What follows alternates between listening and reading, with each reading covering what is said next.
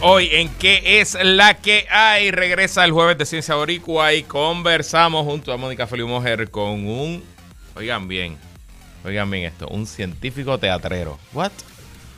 Un doctor del teatro. Un intérprete de, de las ciencias. Van a tener que escuchar y vamos a cambiar el formato, así que vamos a ver cómo nos va bien el jueves de Ciencia Boricua. Actualizamos la crisis en Israel y analizamos la segunda entrega de la encuesta de Noticel. Así que todo eso y mucho más en qué es la que hay que comienza ahora.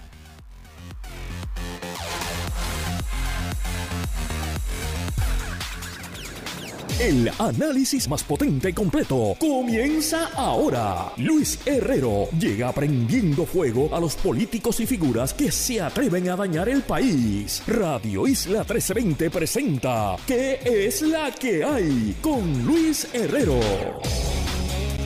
Muy buenas tardes, bienvenidas y bienvenidos a ¿Qué es la que hay? con Luis Herrero por Radio Isla 1320.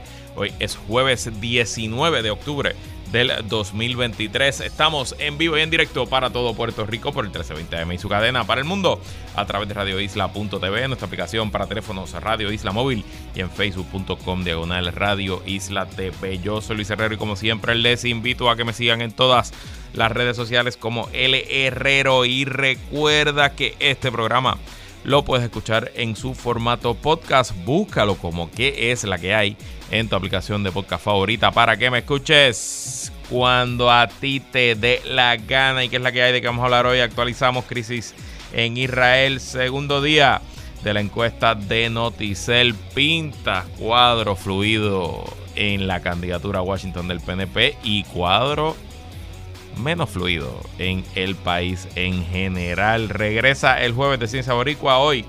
Conversamos con un boricua científico teatrero. What? ¿Quién es la gente que me está trayendo Mónica para acá? Entonces aprovecho para informar que ahora el jueves de Ciencia Boricua, en vez de apretarlo ahí en los últimos 10 minutos de este primer segmento, lo vamos a expandir y lo vamos a hacer en los últimos dos segmentos del programa al igual que hacemos con el mejor panel los viernes, y al igual que hacemos con el martes de contingencia los martes y hacemos con Sonia los lunes, pues vamos a tener a Mónica y el jueves de Ciencia Boricua de 5 y 25 a 5 y 35. Hacemos una pausa y regresamos de 5 y 40 a 5 y 50. Así que ahora tenemos 20 minutos del jueves de Ciencia Boricua que nos va a dar más tiempo o a compartir con el invitado o la invitada o a profundizar en ciertos temas que Mónica y yo querramos compartir con ustedes la audiencia. Así que, listo, vamos por encima. Antes de ir a los temas, algunas notas de interés, hay que seguir pendiente de la tormenta tropical Tami. La realidad es que no hay consenso entre los modelos, la ruta está todavía muy volátil. Y lo cierto es que pudiera pasar cerca, sobre todo para la zona este de Puerto Rico, las islas, municipios de Vieques y Culebra. Así que hay que estar muy pendiente. Y hoy, al igual que ayer y al igual que todos los días, no se puede perder el informe del tiempo una vez terminemos el programa con nuestra meteoróloga Suheili López, Belén. Entonces, esto es una noticia que me llegó hace literalmente, bueno, no me llegó, lo he estado viendo en mis chats y en mis grupos donde pululan los populares de la ciudad capital. Pero no sé si es verdad, no sé si lo está considerando, pero me parece un nombre interesante como potencial candidato a la alcaldía de San Juan me están hablando de que quieren convencer o que ya hablaron o que ella ha mostrado interés. No tengo la información todavía eh, correcta, pero esto está bien fluido, al igual que otras candidaturas fluidas que vamos a hablar. Y se menciona a la ex directora de turismo de eh, bajo la administración de Sila María Calderón, Terestela González Denton, como una posible candidata. Obviamente, ella, pues, su primera, su problema principal sería, pues, que no creo que tenga mucho factor de reconocimiento, pero por otro lado es una profesional probada, muy conocida en su industria y en otras industrias, y creo que sería una pieza interesante de ser ella una potencial candidata de nuevo. Todo muy fluido, todo muy abierto, no hay ningún tipo de confirmación, pero pues les traigo los rumores. Vamos a ver qué pasa. El tiempo corre y nada se ha decidido en La Pava en cuanto a la ciudad capital. Y en el Congreso, nos levantamos por la mañana hoy todavía sin speaker de la Cámara, pero Jim Jordan, el actual candidato de la delegación republicana, que por dos intentos no consiguió los votos para convertirse en speaker, esta mañana había dicho que no iba a buscar un tercer intento y que por el contrario iba a endosar una propuesta que se estaba discutiendo para eh, darle poderes de speaker temporero eh, hasta una fecha limitada, definida, a el actual speaker pro tempore, eh, que es el speaker, ay Dios mío, el congresista McHenry del estado de North Carolina. Jim Jordan salió temprano diciendo que iba a apoyar esa medida, pero eso generó una reacción inmediata desfavorable de parte de los elementos más extremos y más conservadores del cálculo republicano. Y hace poco, hace unas horas, Jim Jordan dio un reversazo y dijo que sí, que va a intentar nuevamente por tercera vez que se provoque una votación para ver si consigue los 218 votos que necesita para ser speaker de la Cámara. Spoiler. No creo que los consiga. Manuelito, no creo. No creo. Pero bueno, vamos a ver. Eh, así que obviamente continúa el circo, el show. Y eh, esta mañana escuché un podcast de alguien que dijo que no, que además del circo que estamos viendo y verdad que nos entretiene, que hay que cogérselo medio en serio porque hay una facción importante y poderosa del Partido Republicano que esencialmente no cree en el gobierno. Porque el gobierno no sirve, el gobierno no funciona. Escoja usted su talking point favorito.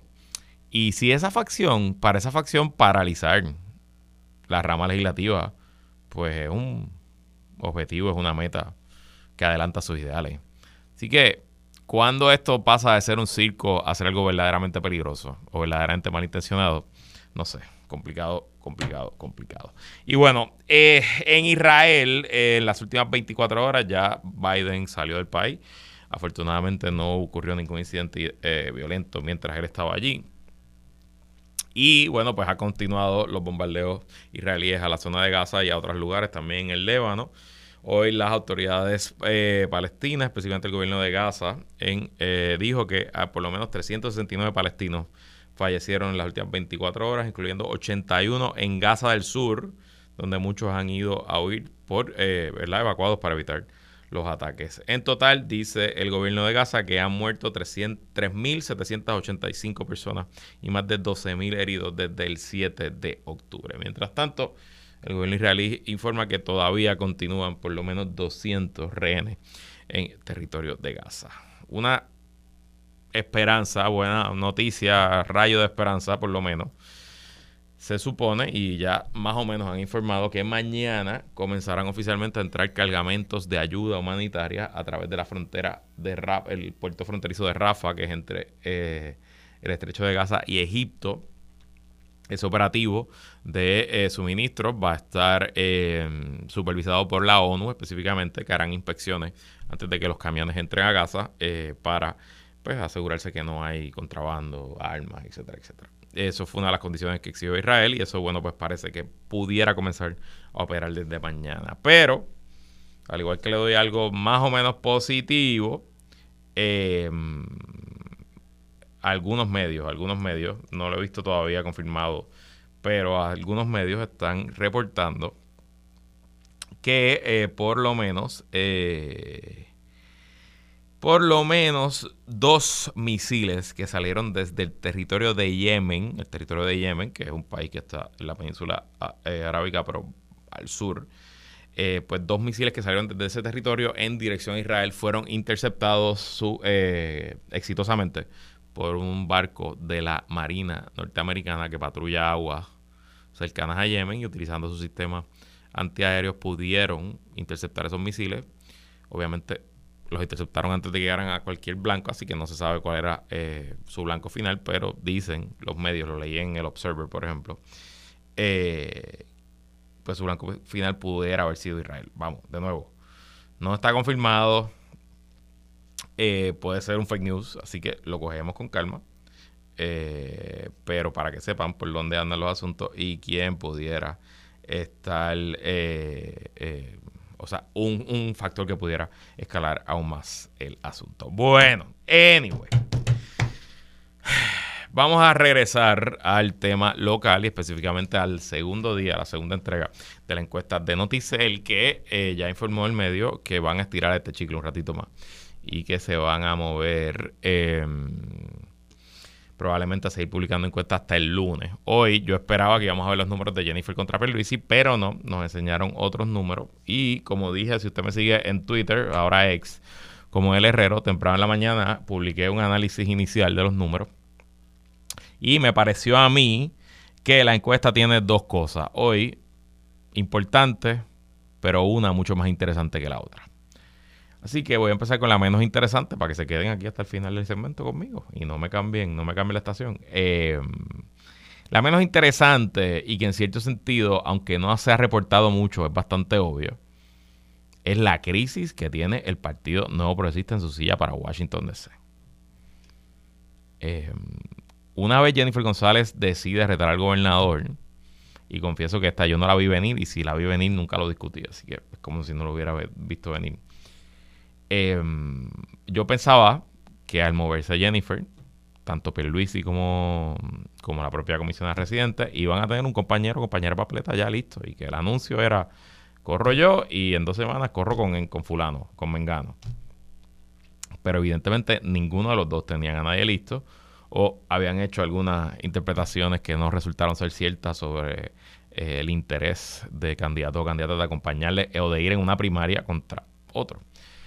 Y bueno, a la fecha de la encuesta y a la fecha que estamos al aire hoy, 19 de octubre, pues en el PNP no hay candidato para comisionado eh, para comisionado residente, y los que dicen que quieren,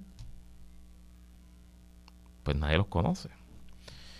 Miren si la situación es tan grave en el PNP que Noticel hace un escenario fantástico, ¿verdad? Un escenario fantasioso, quiero decir, porque Ricardo Rosselló ha dicho varias veces que no le interesa correr a Washington, pero lo ponen como candidato a Washington y entre los que se identifican como PNP, eh, dicen favorecer a Ricardo Rosselló por 55% del voto.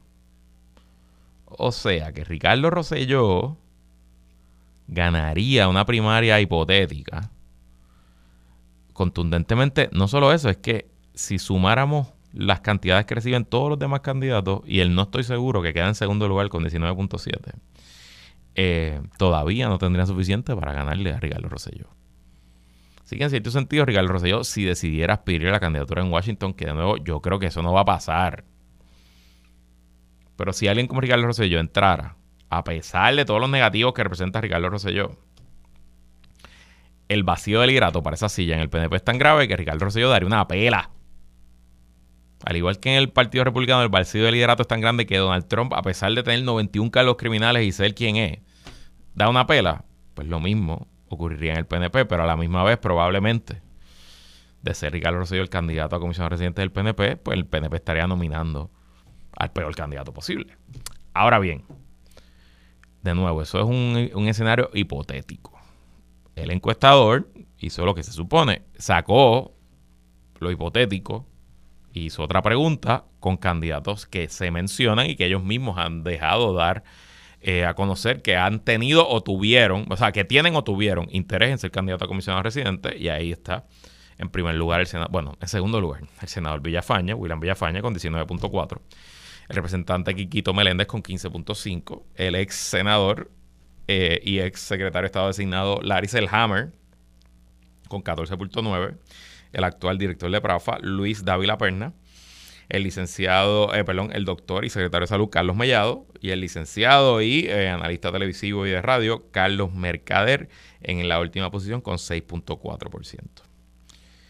Ninguno pasa de 20, William Villafañez queda en el primer lugar, pero sin Ricky Rosselló en la papeleta, el candidato con más apoyo es el señor licenciado, ingeniero, abogado, médico eh, no estoy seguro.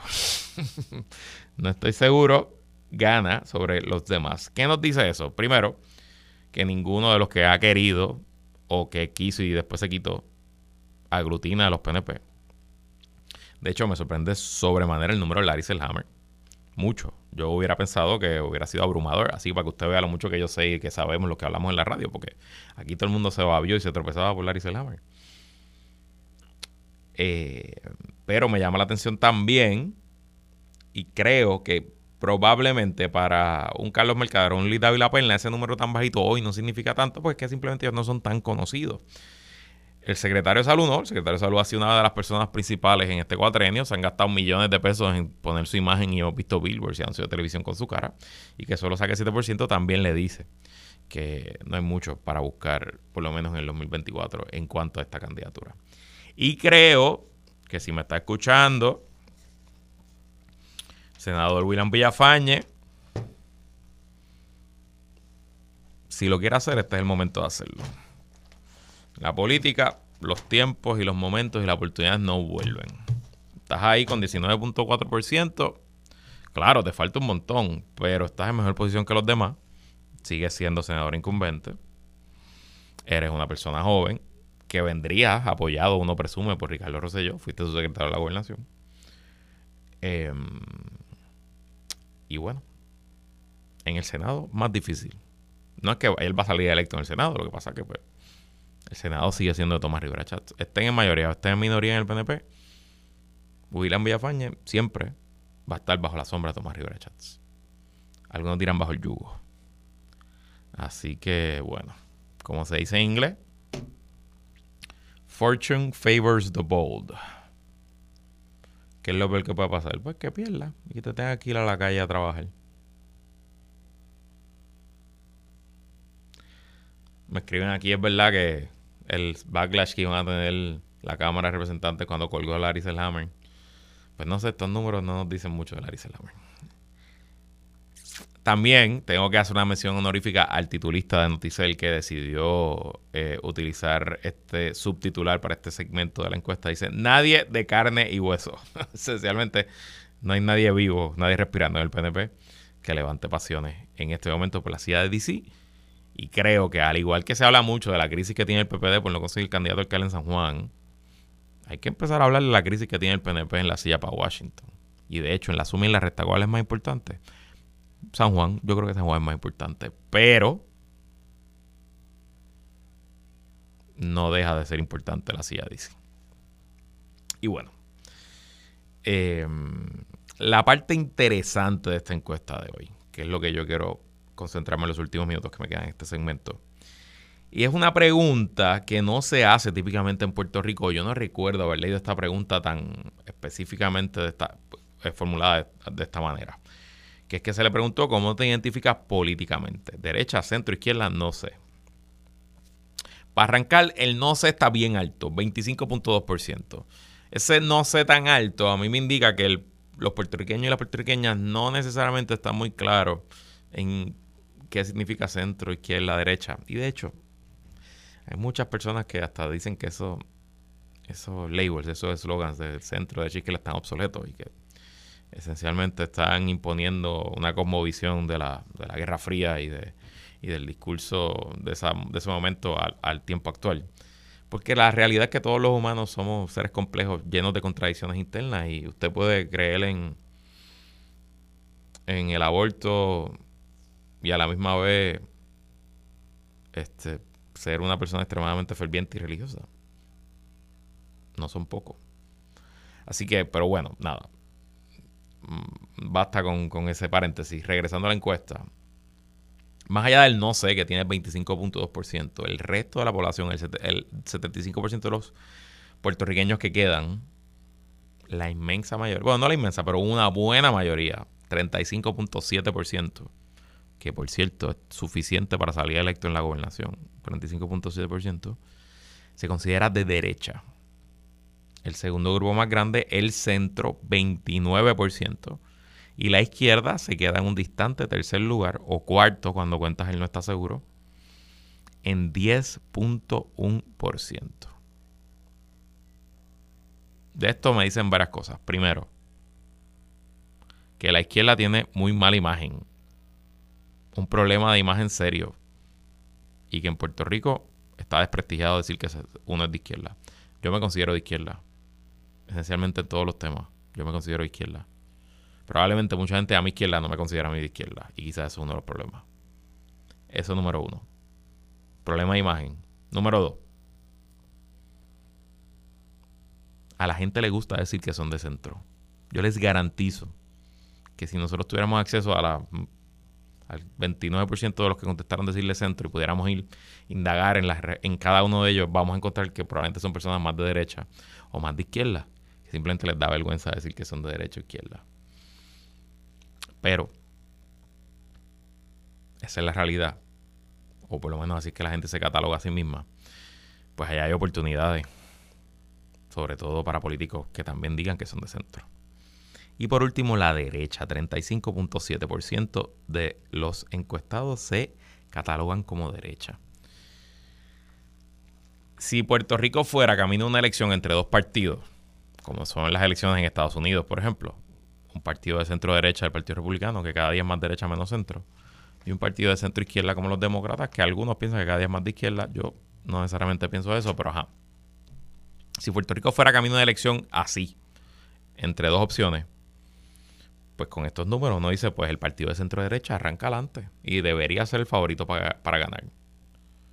Pero, que es la parte más interesante de esta encuesta, cuando se aplica esta pregunta de centro, izquierda, derecha, a la preferencia partidista, o sea, se, le, se coge las personas que dijeron, yo voté por Alexandra Lugar o por Charlie Delgado o por Pedro Perluisi o por los demás candidatos y me considero de centro derecha izquierda, se ven unas conexiones y unas contradicciones de la mar de interesantes que nos dicen que a menos que ese bloque de centro, de ese bloque de centro derecha se consolide en un solo candidato, aquí cualquier cosa puede pasar. Y me explico. Para que se caigan sentados. Técnicamente, las personas que dijeron que votaron por Pedro Perluisi, que se catalogan como PNP, son más de derecha que los que dijeron que votaron por Proyecto de Dignidad. El 65.8% de los que votaron por Pierluisi dicen que son de derecha, solamente el 58.8% de Proyecto Dignidad. Claro, importante. Entonces, tú, ustedes me dirán contra Luis, pero ¿cómo que en el PNP son más de derecha que en Proyecto Dignidad si el Proyecto Dignidad es un partido religioso? Sí, es verdad, pero probablemente la muestra de las personas que dicen que contestaron, que votaron por César Vázquez, es menor porque sigue siendo el 7% del electorado. Así que probablemente hay muchas menos respuestas de gente que votó por César Vázquez, de gente que votó por Pierluisi, lo que probablemente aplica que ahí específicamente ese renglón, pues el margen de error es más grande. Pero, importante, para la imagen del que votó por Pedro Pierluisi en el 2020, la inmensa mayoría piensa que son conservadores. Y si en el 2024 hay una opción a Pedro Pierluisi, que se hace pasar más conservadora, pues hay un gran potencial para esa opción más conservadora de llevarse parte de esos votos, sobre todo si gran parte de esos votos está molesto o herido por una primaria que fue sangrienta. Número uno. Número dos. Para sorpresa de nadie, la mayoría de las personas que, que, votaron por Charlie Delgado se hacen llamar de centro el partido con más personas, bueno, el candidato que sacó más votos con más personas que son de centro, fue el Partido Popular Democrático. ¿Y saben cuál fue el segundo? No fue el PNP. No fue el PIB. Fue el movimiento Victoria Ciudadana. 42.2% de los encuestados que dijeron que votaron por Alexandra Lugaro se consideran de centro si usted quiere entender por qué Victoria Ciudadana ha vaciado al Partido Popular, pues ahí lo tiene. Pero también ojo a los líderes actuales del, del movimiento Victoria Ciudadana. Si ustedes creen que son un partido de izquierda, tengan cuidado, porque el que se puede, porque se fue, puede volver. Y si el Partido Popular, sea quien sea su candidato a la gobernación, junto a su ya candidato a comisión reciente Pablo José Hernández y otra oferta de líderes para Cámara y Senado logra posicionarse como una opción de centro y la derecha está dividida y la izquierda es pequeña e insignificante, pues vaya usted a saber. By the way, ¿saben por quién votó la mayoría de la gente que no sabe si es de centro, izquierda o derecha? Adivina, Manuelito, ¿por quién votaron? No, no fue por lugar, no fue por Delmo. Por Eliezer Molina, obviamente, pues qué bendito. Si es un mejunje ahí. Vamos a la pausa y cuando regresemos hablamos de ciencia con la doctora Mónica Feliz Mujer en el jueves de Ciencia Boricua. Ciencia Boricua con Mónica Feliu en ¿Qué es la que hay? Así es como todos los jueves, pero hoy estrenando nuevo formato. Conversamos con lo mejor de la ciencia puertorriqueña junto a la directora de comunicaciones de Ciencia Puerto Rico, doctora Mónica Feliu Mojer. ¿Qué es la que hay, Mónica? Eh, ¿Estás en mute, Mónica? Estoy en mute. Ahora sí. ¿Qué manera de empezar este nuevo formato? Que estando en mute. Eh, claro que sí, seguro que sí, tú sabes cómo es, pero, pues, está bueno porque... Por, por, no, por este nuevo formato de pasar más tiempo contigo y con nuestra audiencia hablando de ciencia boricua. Así mismo es, o sea, más nerdería, eh, mismo, mismo sabor. Este, y de hecho es bueno que hayamos empezado con, con un bache porque pues el invitado de hoy eh, trabaja en una industria donde the show must go on, que no importa lo que pase, uno tiene que seguir, así que cuéntame con quién vamos a conversar hoy. Pues mira, hoy el invitado es muy especial para mí porque es uno de mis colegas de Ciencia Puerto Rico. Nos acompaña Xavier Ortiz Torres. Eh, él hace un montón de cosas, como nos va a contar, pero es coordinador de nuestro proyecto educativo Aquí nos cuidamos y de otros proyectos comunitarios que tenemos en Ciencia Puerto Rico, pero también es escritor, es actor en teatro breve, en fin, es como un, tenemos un invitado como renacentista hoy. Bueno, pues Xavier, eh, para no ponerte presión, recuerda que no solo es que estás hablando conmigo, es que estás aquí con tu jefa. Así que bienvenido Xavier Ortiz Torres y que es la que hay. Hola, hola, un placer, un placer. Gracias por tenerme aquí. ¿Me escucho bien? Te escuchas muy bien, muy bien, alto y claro. Eso. Mira, Xavier, nosotros siempre comenzamos este segmento preguntándole al invitado o a la invitada que nos hable un poquito de ti, ¿verdad? De dónde eres, qué estudiaste y qué estás haciendo ahora, ¿verdad? ¿Cómo, cuál, es, ¿Cuál es tu campo en la ciencia? Pues mira, pues mi nombre es Xavier Ortiz, yo soy de Barranquitas. Eh, desde chiquito dije que quería ser científico y entonces después descubrí el teatro y después como que estaba ahí medio mezclado y nada, me fui para la universidad, hice un bachillerato multidisciplinario en ciencias naturales y una segunda concentración en teatro y pues un montón de gente hace lo mismo, ¿verdad? Tú tenías un montón de gente así que iban, que corrían. no se podía decir, así es que dijo, pues puede hacer las dos cosas. Exacto, este y pues también con la escritura, seguí cogiendo clases de escritura eh, y pues como dijo Mónica, pues estoy ahí en Aquí nos cuidamos y otros proyectos comunitarios eh, y trabajando yo creo que la ciencia como creativamente y en el teatro de la ciencia y en la ciencia del teatro así eh, pues vamos a adentrarnos un poquito más en eso. ¿Cómo es eso de ser un científico teatrero? ¿Cómo, cómo se ve eso?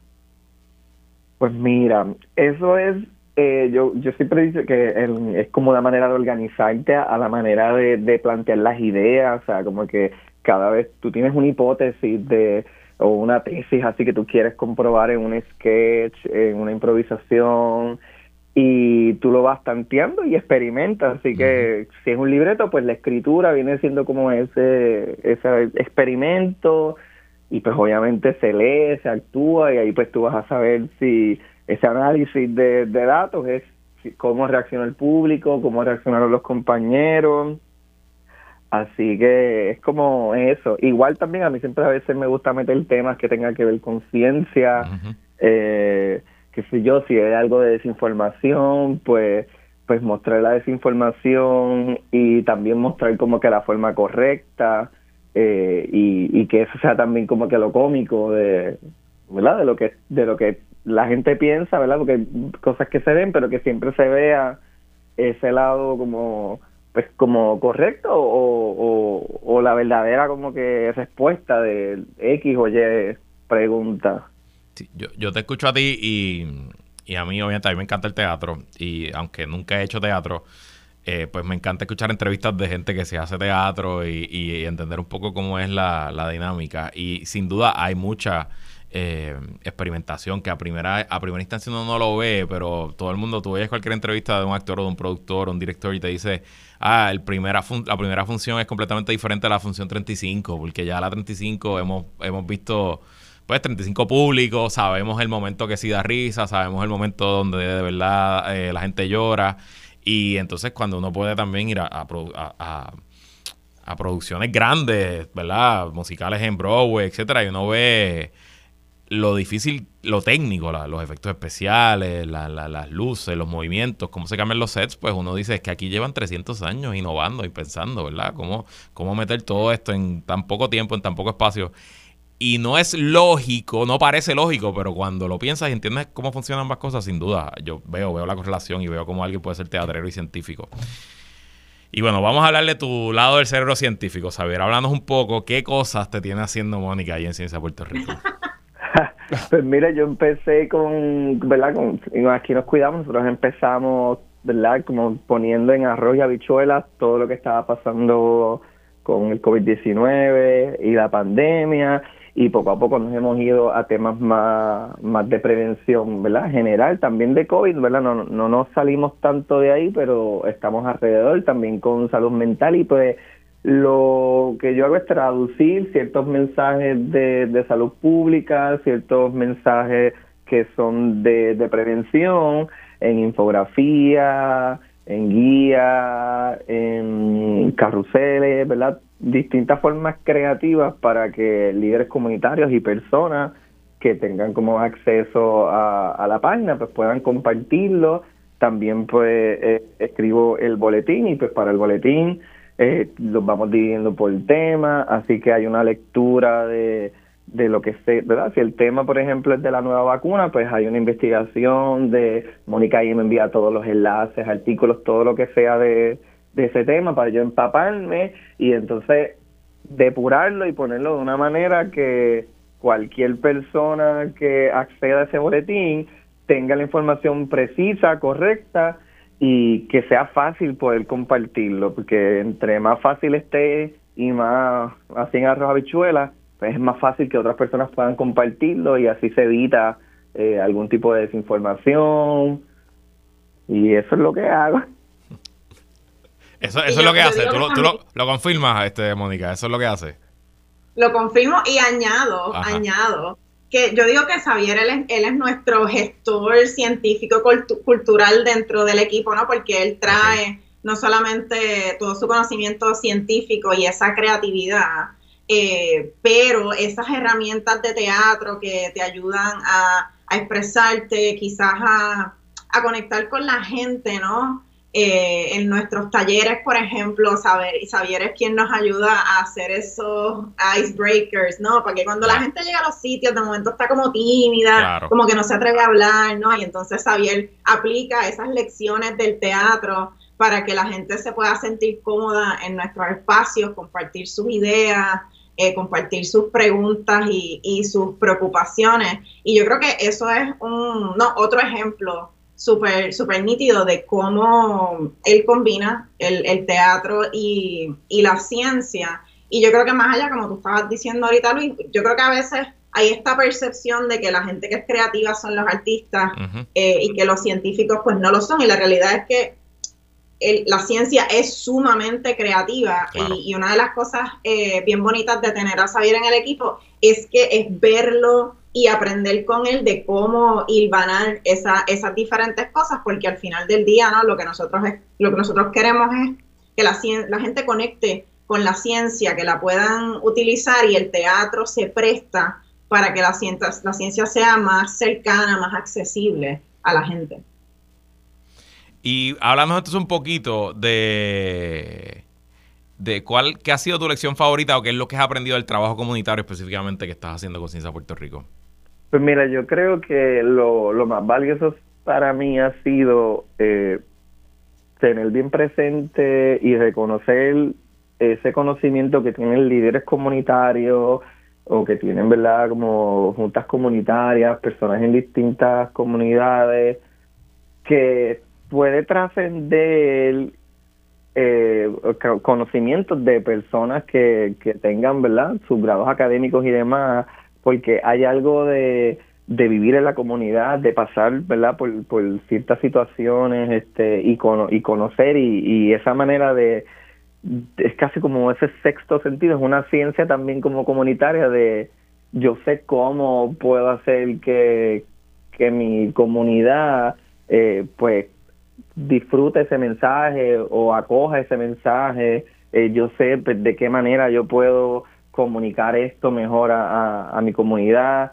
Así que esta cuestión de, de dejar de pensar que quizás uno pues tiene como que una manera específica de hacer algo y es como que sentarte, escuchar y ver cómo se co-crea con líderes comunitarios para buscar ¿verdad? un mismo fin, una misma meta, porque al final también siempre la comunidad quiere que su comunidad esté bien, quiere los beneficios, quieren que tener buenos resultados. Así que yo diría que eso, una de las mayores lecciones esas de, de ¿verdad? esa reflexividad y, y estar junto a los, ¿verdad? las comunidades y, y, co-crear, o sea, como que el trabajo en equipo, yo creo que también pues a mí me encanta por el teatro también se trabaja mucho en equipo y, y que para estas cosas pues también se puede hacer pues es una lección bien bien buena.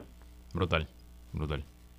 Y yo, yo creo que también una cosa que, que yo añadiría a lo que acabas de decir, Xavier, es, es esa humildad, ¿no? Yo creo que a veces cuando, cuando estamos en, en la academia o estamos en la investigación, a veces uno pierde un poco de contacto con, con lo que está pasando on the ground, ¿no? Lo que, lo que está pasando en las diferentes comunidades, ¿no? Y, en Puerto Rico reconociendo que, se viven tantas realidades distintas. Eh, yo creo que este trabajo comunitario también enfatiza la, importancia y nos ayuda a practicar esa, esa humildad eh, que pues que pues la ciencia especialmente la ciencia pura y dura académica no siempre lo sabe todo y es importante salir de esa esa torre de marfil, entre comillas, como, como le llamamos, para, para entender eh, cuáles son las necesidades y prioridades de la gente a la que al final del día queremos beneficiar, ¿no? La ciencia queremos que beneficie a, a las personas. Eh, y también apreciar otras formas de, de, conocer el mundo y de utilizar la ciencia, porque nosotros todos a diario utilizamos de una forma u otra la ciencia. Así mismo es. Bueno, vamos a ir a una pausa y cuando regresemos seguimos conversando con Mónica y con Xavier y vamos a hablar ahora del otro lado de su cerebro. Vamos a hablar de lo que hace con Teatro Breve el corillo más duro del teatro en Puerto Rico. Así que no se vaya nadie que el jueves de Ciencia Boricua ahora en su nuevo formato extendido regresa en que es la que hay luego de esta pausa.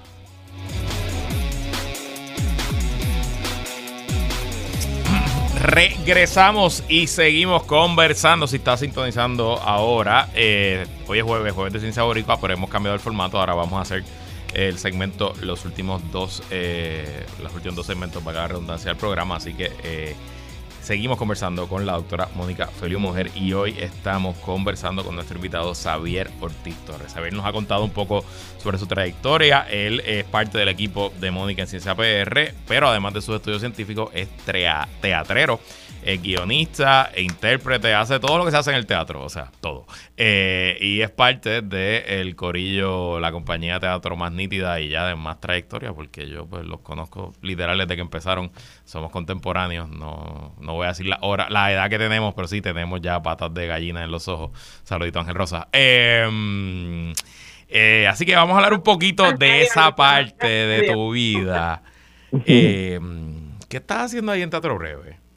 Pues mira, yo estoy ahora mismo en Noches de Impro, que son todos los lunes, eh, y entonces también estoy en algo extra, que es uno de los proyectos más, más recientes de Teatro Breve, con, ¿verdad? Mis compañeros somos 13, este, y todos somos de generaciones nuevas, eh, y pues en otros proyectos que he colaborado, pues bajo el mismo techo y más cositas que vienen por ahí. Xavier, se me olvidó decirte que al igual que tienes a tu jefa aquí de Ciencia PR, tu jefa de Teatro Breve, Naima, es mi amiga desde la Escuela de Derecho. Estudió Derecho con mi esposa, así que te tengo agarrado por los dos lados, ten cuidado. no, pressure, no pressure, Xavier. Eh, Mira, Xavier, entonces cuéntale, cuéntale un poquito a la audiencia de estos, hablaste de Noches de Impro y de algo extra que son los dos proyectos en los que tú estás regularmente. ¿Qué, qué pueden esperar las personas eh, cuando van a estos dos shows?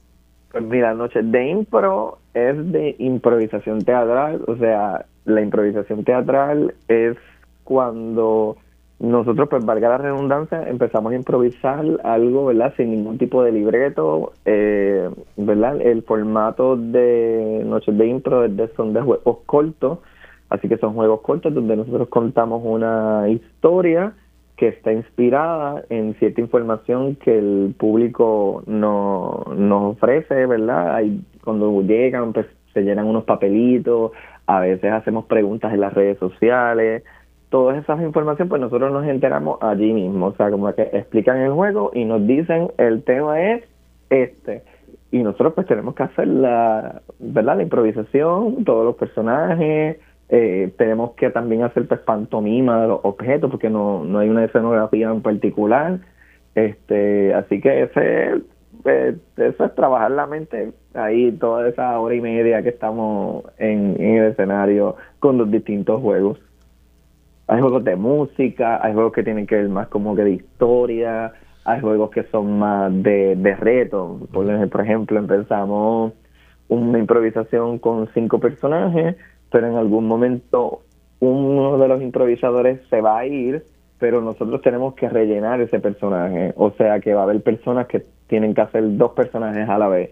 Y así sigue hasta que de momento se queda una sola persona haciendo todos los personajes que estaban en la improvisación. Ese tipo de retos. Y en esta temporada que es Salvaje... Pues Salvaje es el nombre, el nombre de la temporada, así que ya te podrás imaginar. Sí, pues ahí tenemos unos jueguitos que son más de abuso físico, así de que si te ríes, pues te pegamos, este trampas de ratones con ojos cerrados, y si no te mueves, pues te vamos a mojar con pistolitas de agua. Así estamos. Yo hace tiempo que no voy a una noche de impro, eh, obviamente mi vida ha cambiado, pero eh, son extremadamente divertidas. Y uno no sabe lo que va a esperar y lo bueno es que puedes ir todos los lunes y todos los lunes es un show distinto. Es diferente. Sí, Mónica fue hace poquito. Puede contar de lo que vio. Sí, sí, o, no les voy a contar para que vayan y lo, y lo experimenten, porque les puedo decir que me reí un montón eh, y que fue bastante interactiva la, eh, la función, el, el público eh, termina siendo involucrado de diferentes maneras, así es que de verdad que es una buena terapia de, risa. Si usted lleva viviendo debajo de una piedra por los últimos años y no lo sabe, Teatro Breve es una compañía teatral de Puerto Rico que lleva ya desde el 2004 por ahí.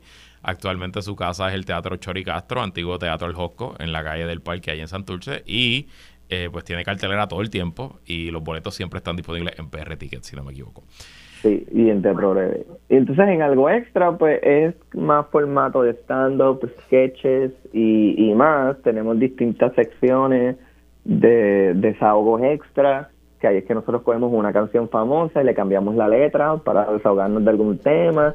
Y los paréntesis son como este formato eh, de, ese espacio para que el, el, ¿verdad? en el elenco de ese miércoles en particular, hay veces que propone juegos con el público, pero hay veces que monta algún, yo diría un número como de comedia física, este que a veces lo que tiene es como el, la música o algunos sonidos y pues la pantomima o lo que se haga este en particular eh, y ahí pues yo estoy escribiendo y también este pues obviamente actuando los sketches y ahí pues hemos hay personajes que más o menos ya han visto de los que yo he escrito pues está Jesús Queer y también este las titis que están inspiradas en, en mi familia en mi mamá y mis tías brutal brutal eh, y también tengo, tengo entendido que tienes tus propios proyectos además de Ciencia Puerto Rico y Teatro sí, este, yo pues también escribo, tengo un blog que se llama Pedregal. Hace tiempito que no, que no, no, no, tengo cosas nuevas publicadas, pero, pero estoy ahí poco a poco. este, y estoy también en un show de improvisación con Ricardo Lugo, Tralugo en las redes, él es el del bigote, no sé si lo han visto.